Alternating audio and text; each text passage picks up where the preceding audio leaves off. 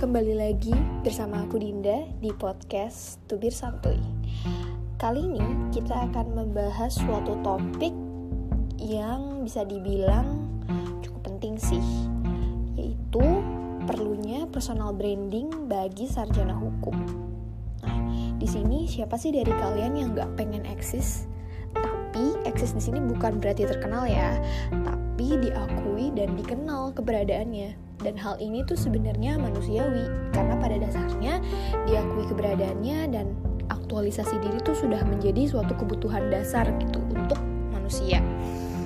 Tapi nih, untuk diakui keberadaannya, kita butuh yang namanya personal branding. Sebenarnya apa sih itu personal branding? Nah, personal branding itu adalah suatu kemampuan membangun identitas atau image diri kita. Nah, di sini kamu bisa melihat juga bagaimana kamu menunjukkan keahlian dan kepribadianmu kepada semua orang sehingga itu menjadi suatu ciri khas bagi kamu. Susan Genelius, CEO perusahaan marketing communication, mengatakan bahwa personal branding adalah bagaimana kamu membentuk persepsi seseorang terhadap dirimu dengan menawarkan keahlian yang dapat kamu gunakan secara profesional. Nah, di sini bagi seorang fresh graduate hukum, personal branding ini menjadi penting nih. Kenapa sih menjadi penting? Yang pertama, sebenarnya personal branding itu diperlukan untuk mempersiapkan menjadi sarjana hukum yang prospektif. Prospektif dari segi apa nih? Prospektif dari segi jenjang karir maupun pengembangan diri. Nah, dengan personal branding ini akan menopang dan menjaga diri kamu untuk memiliki citra yang baik. Misalnya, ketika kamu ingin melamar kerja nih, persyaratan administratif seperti CV merupakan bekal krusial dalam mencari pekerjaan kan. Nah, CV adalah pintu masuk ketika ingin terjun ke dalam dunia kerja.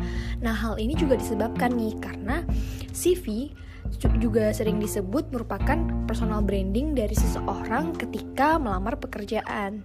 Nah, yang kedua, personal branding ini berguna untuk membangun jejaring atau networking. Uh, misalnya ketika kamu punya platform seperti LinkedIn yang dapat digunakan untuk melakukan personal branding. Uh, ini misalnya ketika kamu menyelesaikan magang ataupun memenangkan perlombaan, nulis jurnal, nah itu bisa kamu bagikan di platform seperti LinkedIn.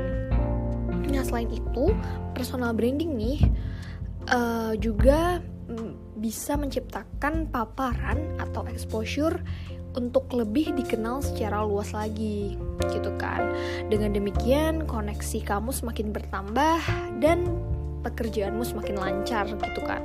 Nah yang ketiga Personal branding ini juga berguna untuk membangun kepercayaan diri kamu. Personal branding juga akan mendorong kamu untuk lebih percaya diri. Misalnya, uh, kamu adalah seorang sarjana hukum yang tertarik untuk meniti karir sebagai seorang advokat. Nah, dengan melakukan personal branding nih, kamu sudah tahu dan mengerti apa yang menjadi uh, kemampuan serta kelebihan diri kamu gitu kan. Nah, hal ini yang akan menjadi suatu, suatu strategi pamungkas bagi kamu untuk meraih karir yang cemerlang. Nah, sekian dulu podcast Tubir Santuy kali ini.